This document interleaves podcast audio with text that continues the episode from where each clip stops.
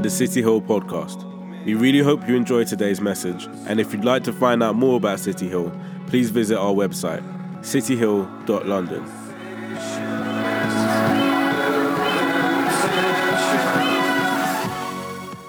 So, Ecclesiastes 8, verse 14 is where we're going to start. There is a vanity, there is a vapor that takes place on the earth that there are righteous people to whom it happens according to the deeds of the wicked, and there are wicked people to whom it happens according to the deeds of the righteous. I said that this is also vapor. This is also vapor. So Solomon uses this word vapor as we've been looking at these last couple of weeks, like 38 times throughout the whole of the book of Ecclesiastes. And I think today what we're starting with, we're talking about the tension. The tension is such a huge talking point because for a lot of people, the tension distracts people from ever engaging in the mission, ever engaging in their God dream, engaging in what it is that God has for your life. So, what he basically says here is he's saying that bad things happen to good people, and that good things happen to wicked people. And we get so hung up on that. We get so hung up on it. I mean, oh my gosh, I could think over the last decade, I can think of about eight different people right now off the top of my head who had a God call over their life, but they never really stepped out, they never really went for it because they were too busy keeping up with the Kardashians.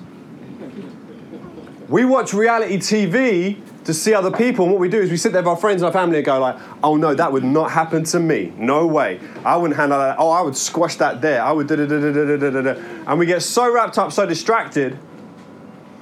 And you see, one of the things that can happen to you is you could be what you would deem or decide a good person, and see that someone who is desperately wicked is absolutely slam dunking all over their life and doing amazing, and you can get confused by it.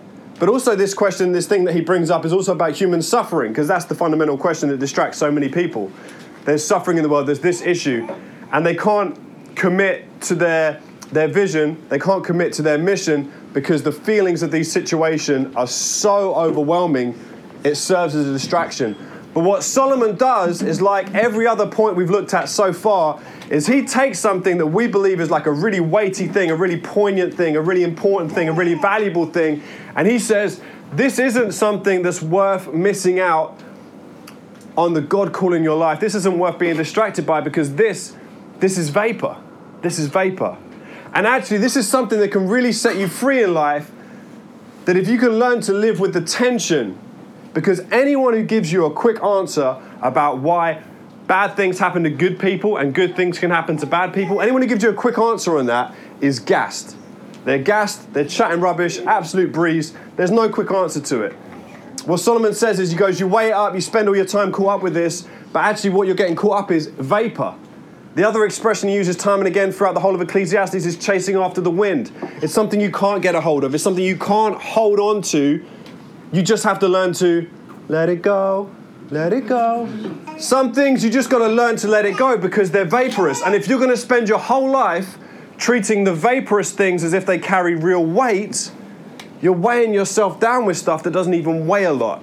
It will leave you messed up. You've got to learn to live with the tension. It's about living with the tension of life because you don't get everything untied neatly. You don't get all the answers. You don't get to know why you're struggling and you've done some really good stuff and that person's just been an absolute pagan and they're an absolute baller. You don't get the answers to those questions.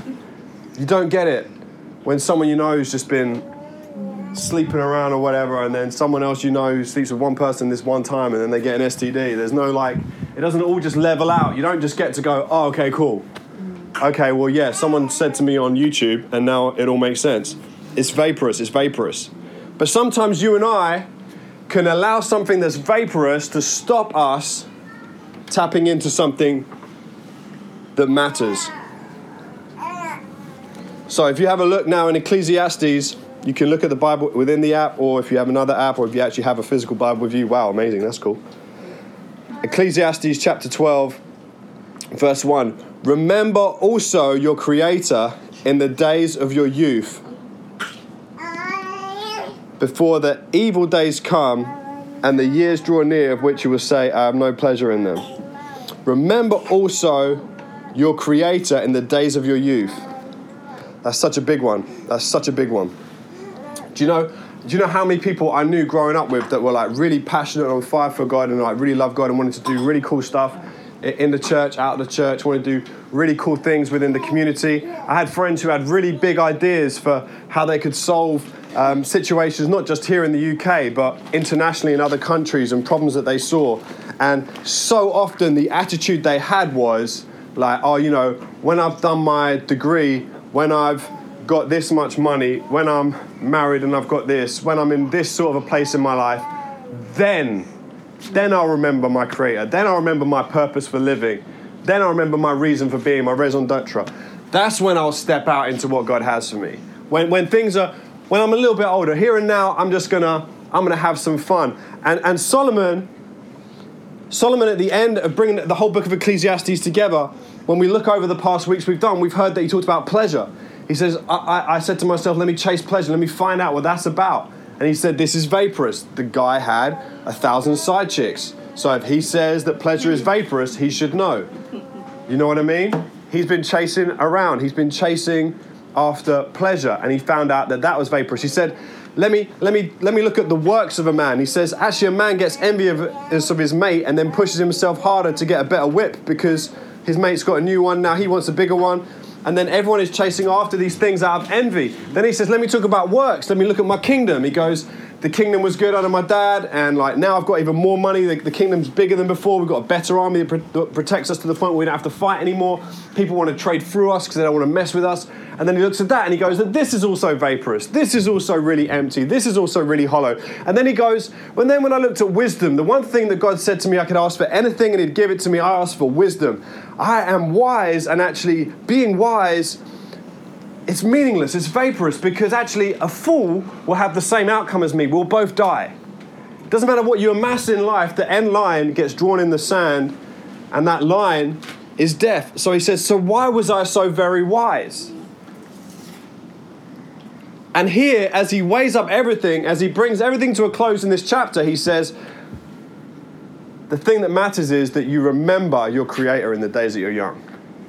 He looks back over everything. He looks back over all of the frivolous, meaningless things that he's invested all of his life into. And he finds the search and the quest for finding something of real weight, which in his language is kavod, which means glory. Glory and weight are the same thing. And he calls the things of this world that you and I find glory in. Oh, look, look what I've done in my life. Oh, what do you do? And then you say something really impressive. Oh, wow, it's like top trumps or Pokemon. I don't know. It's just ridiculous the way people battle it out over these types of things. He says it's vaporous. He says it's vaporous. And then he starts to draw in and hone in on the point because this whole series we've been talking about the things that are vaporous, but actually there are some things that aren't vaporous. He says, Remember your creators in the days of your youth. In verse 8, he brings it back round to the beginning, straight back to the start. Vapor of vapors, says the preacher, all is vapor. But then, right at the end of chapter 12, he says the end of the matter in verse 13 All has been heard. And then he says this Fear God, keep his commandments, for this is the whole duty of man. For God will bring every deed into judgment, every secret thing, whether good or evil. And that's how he ends it. So you read through the whole of Ecclesiastes, you find out all the things that we've always grown up thinking bear real significance and real weight. And the thing he brings it round to is when it's all said and done, everything's been heard, fear God and keep his commandments, for this is the whole duty of man. Because he sees, he weighs, he judges, and he brings it all to account. So today I want to talk to all of us about our duty. This is a funny thing, you know, because I get shot at a lot by a lot of Christians in different places I go. Sometimes by indirects, people talk to me about different things. Sometimes they listen online, sometimes they, they get a feeling from me speaking at like a different event or something, and they get this idea that because I, I speak with a language that's accessible and I speak through like images and series in a way that people can kind of relate to and stuff like that, they get this idea that I'm like kind of like a, I don't know, a glass of squash with no squash in and just water. I'm so diluted, there's nothing in it. Like I've had people kind of like say things to me like, oh yeah, but you would do that you you would speak to people in that way. Like, cause, cause like you, you, you bring the you bring the, the really valuable things and you make it so low, it's like they have no value, and um, stuff like that. I've had that a few times in conversation. I just smile because, like, there's no point. There's literally no point in throwing pearls before swine. And so what happens is, when we look at this passage, we start to tap into the duty of man. We start to talk about the real weight. And you see, the reason we do City Hill the way we do things is because actually, when I look at everything there is in the world, when I look at everything that matters in the universe, and everything as I see it, there's only one thing that has true weight. Jesus is the only thing that I see that has true weight. Because Bitcoin loses its value. The pound used to be worth a lot more when I was a kid. Nowadays, what's a fiver? When I was a kid and you got a fiver for your birthday, cheese, man. Like, you're talking real toys. Nowadays, you get a fiver and you're like, you get some plastic thing that's like a Kinder egg, but not a Kinder egg, and there's no chocolate, and it's not even well made, and it says made in China, but I'm not even sure it is because it's like some mutant little toy that's just whatever. Money has gone down, values have gone down. Standards too, yeah. And so, if I'm going to make that the thing and that fades away, what's the point? What's the point? And if everything that he says is true, then, then what's the point? Then that means Jesus, for me, is the only thing that offers me something of real significance and real weight. Because that which Jesus offers you, offers me, offers everyone, is of eternal weight. It's something that stretches on, that no one can take away, that no one can reach for. And actually, I believe in the way that we do things here, in the way that I do things, the way I've position my life and position what we're doing and the way we're going to position the new location is you see, I hold that as the weight. So if that's the weight, that's the main thing. I've had people go to me, man, you need to go, you need to go deeper. You need to go deeper. I want to go deeper. It's like you can't go deeper than the Great Commission. You can't go deeper than finding the only thing that has real weight. That's all there is in this world. Like you can you can talk about anything you want to talk about, but if it's not going to lead to the ultimate point of talking about that which holds weight, even Solomon says it's vaporous. And in church, what happens so often, we can get so hung up on wanting to have a primary thing and making the main thing about a focus on Israel group or making a, a primary focus on, on, like a, on like a women's ministry group or a men's ministry group or a primary focus on, on, on like a youth thing and this, that, and the other. But actually, ultimately, no matter which of those things you're going to do, it doesn't matter unless you position it around the main thing, which is eternity, which is something that Jesus is reaching out to give us. And people look at me and sometimes they say, well, your approach to people who do this and do that, like you should be telling people, don't do this and don't do that.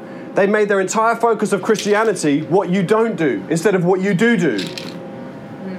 The most important thing you and I can ever do with our lives is share with someone the wonderful goodness of what God has done for us.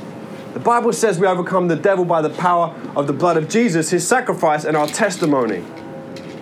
And when you share with someone, that's why we made our that's why we made our values shine, invite, and give. Because when you when you shine, what you do is light, you can't see light. Light reveals what's there. When we shine, we're revealing people what God has done in our lives. It can be so broad the things that we choose to do with that. When we invite people, we've got invite people to City Hill, this space that we've created that's engaging for people of all different kind of backgrounds to the party, that's our way of talking about eternity, by the way. That's not like literally to the party, although we may have a party and invite people to it. Into our lives. It's such an important thing. People don't do that anymore, man. People keep people at arm's length. You may think that people are social and stuff, but they only invite you to something to celebrate themselves. Invite someone into your life, cheer them on, become a cheerleader for people. Hey, man, you did that this week. You know, we sing once a month on a Sunday. When you get here early, find out what someone's doing, cheer them on cheer them on, get into their life. Cheer them on on a Sunday. That little bit, you want to worship the Lord on a Sunday morning? Hey, we're going to sing and we're going to sing more and more and more as time goes on. But we have to be cheerleaders of one another because that's what church family is. We're called out together for a purpose, for a mission. That's our value. The last one, giving. Oh my gosh. Giving is living. Your time is a priceless gift. The only way we're ever going to achieve our goals and our mission here at this location, let alone the new location, is by serving there's so many ways you can serve at City Hill. The coolest thing about giving of your time and your skills is you're a unique, one of a kind gift on this planet. So every three months at City Hill, what we do is we have this cool City Hill award. It's like Woodham with the Edison light bulb, and we present it to someone to say thank you so much for serving, and we always celebrate that person on that Sunday. The reason that matters is because we need to celebrate one another, but also it's the acknowledgement that when someone serves here at City Hill, you give to God a unique gift. No one else. No one else. Doesn't matter what church I go to, doesn't matter where I go this week. I'm not going to miss I'm not going to meet anyone who's going to be able to do what you do because you're you. And that is a priceless gift that we have to celebrate. And even if you don't serve here, whatever, if you choose to shine in light, if you choose to invite people in your life into the party and, and to City Hill, straight away you're doing something of eternal worth that no one else can touch. So he says and talks about our duty, but he also talks about fearing God. You see, fear in their culture and their society means respect. Respect. And as I've been saying, everyone else seems to want to talk about the things that you don't do as a Christian. And all the energy and the focus is on abstaining from these things. And actually, for me, like, it doesn't matter to me if someone screws up, I screw up. If someone makes a mistake, someone makes a mistake. Someone sins, someone sins, whatever, man. We all do. And the gospel is Jesus forgives us and meets us where we are. Here's where, for me, it gets a bit messy. Here's for me where it gets messy. Here's for me where I get a bit sad. I get a bit sad when we don't want to step into into the yeah he's getting sad. He's feeling the pain. He knows. He knows. He's listening. He's like man i am feeling you. It ticks me off too. It ticks me off when we don't want to engage in the mission of god. That's not a mistake. That's an intentional deliberate decision. I don't want to share my faith with people. I don't want to talk about stuff because it gets a little sticky it gets a little awkward it gets a little this. That's an intentional deliberate decision. That's not like oh man i made a mistake. Oh we were we were we were talking late at night. That isn't any of that that's a, I didn't want to engage with what Jesus is doing. And you know what, this week, do you know what it reminded me of? I was reading this passage and, and I could hear something so different. And I mean, I'm going to get slated for this, but I don't care. This is the way I heard it. The end of the matter, all has been heard. Fear God and keep his commandments, for this is the whole duty of man. All I could hear in my heart as I read that when God was challenging me about who I am, about what I do, about how I use my time, how I use my resources, who I am as a father, as a husband, um, as the pastor of this church, is I heard God saying to me, put some respect on my name. and the challenge today for me and you is this. Because so often when it comes to talking about God, so often when it comes to the mission of God, everything else takes precedence. There's vaporous. And we spend our whole life chasing after vapor and taking pride in it and rolling around in it like pigs roll around in dirt and yet, whenever it comes to something of eternal worth, whenever it's something that can make a real difference in someone's life, man, we just, we duck out. And I felt like God saying, hey, how does God reveal himself? When the people were in slavery, Moses said, What's your name? Like we've forgotten. We've been beat down so long. What's your name? He says, I am who I am. The way the Hebrews understand that is, I'm revealing, I will reveal myself to you by my actions. It's not about God never changing. You can see that into it as well. But the key way they understood it was, I am who I am. I'm not going to tell you who I am. You're going to see who I am. I'm going to do it in your life. And when you receive Jesus and you receive salvation, God has done something in your life that you've seen and experienced who He is for yourself. The saddest thing for me is when we don't share that. The saddest thing for me is when we're in a moment and you see someone's world falling apart and we keep it to ourselves. And in that moment, that's the duty of man. That's the duty of man. And, and then I hear that moment and I'm sitting there and I'm reading this verse, and all I can hear, and I just felt so ashamed, I could hear the challenge of God upon my life put some respect on my name. Like, you've lost all the respect for me, you lost respect for my mission. It's, oh. it's easy to feel a guilt about something we've done wrong and want to run forward to some altar call, get down on knees and, and cry and weep and repent and all that kind of stuff. That's really easy. What's hard is in the moment when you know someone you know is suffering and having a tough time and not sharing faith with them, not sharing the good news with them. I felt the challenge of God today that as we wrap up this series.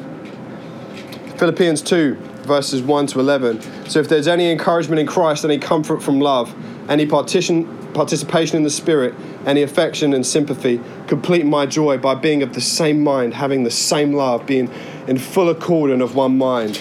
That's why we meet around a mission, a vision, and values as a church, so that we have something to strive to. If you don't have it, it's a mishmash of everyone going everywhere and anywhere. We meet around that.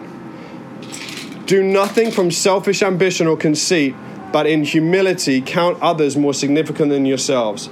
Let each of you look not only at his own interest, but also in the interest of others. Have this mind among yourselves, which was yours in Christ Jesus who, though he was in the form of God, did not regard equality with God a thing to be grasped, but emptied himself by taking the form of a servant, being born in the likeness of men, and being found in a human form, he humbled himself by being obedient to the point of death, even death on a cross. Therefore, God has highly exalted him and bestowed on him the name that is above every name, so that at the name of Jesus every knee should bow in heaven and on earth and under the earth, and every tongue confess that Jesus Christ is Lord to the glory of God the Father. That's when the respect gets put on his name. When we unite together around the mission, when we unite together around the vision, each local church, regardless of what one you're a part of, that is when you put respect on his name. When you get involved in that and you push towards that instead of away from that, that puts respect on his name. When we see that what Jesus did in putting aside the majesty of being like God, becoming one of us to the point of death that we might experience salvation. That's how he got the name above every name. And you see, when you and I put aside that which is valuable in our lives and realize it's just vapor and tap into that which is eternal, and when we go forward and we start sharing with people that, you put respect on his name. And Jesus' name means salvation. And so, as a church, the thing that matters to us is about lighting up our world so that people far from God can find life in Christ because we believe there is true salvation that can be found in Jesus.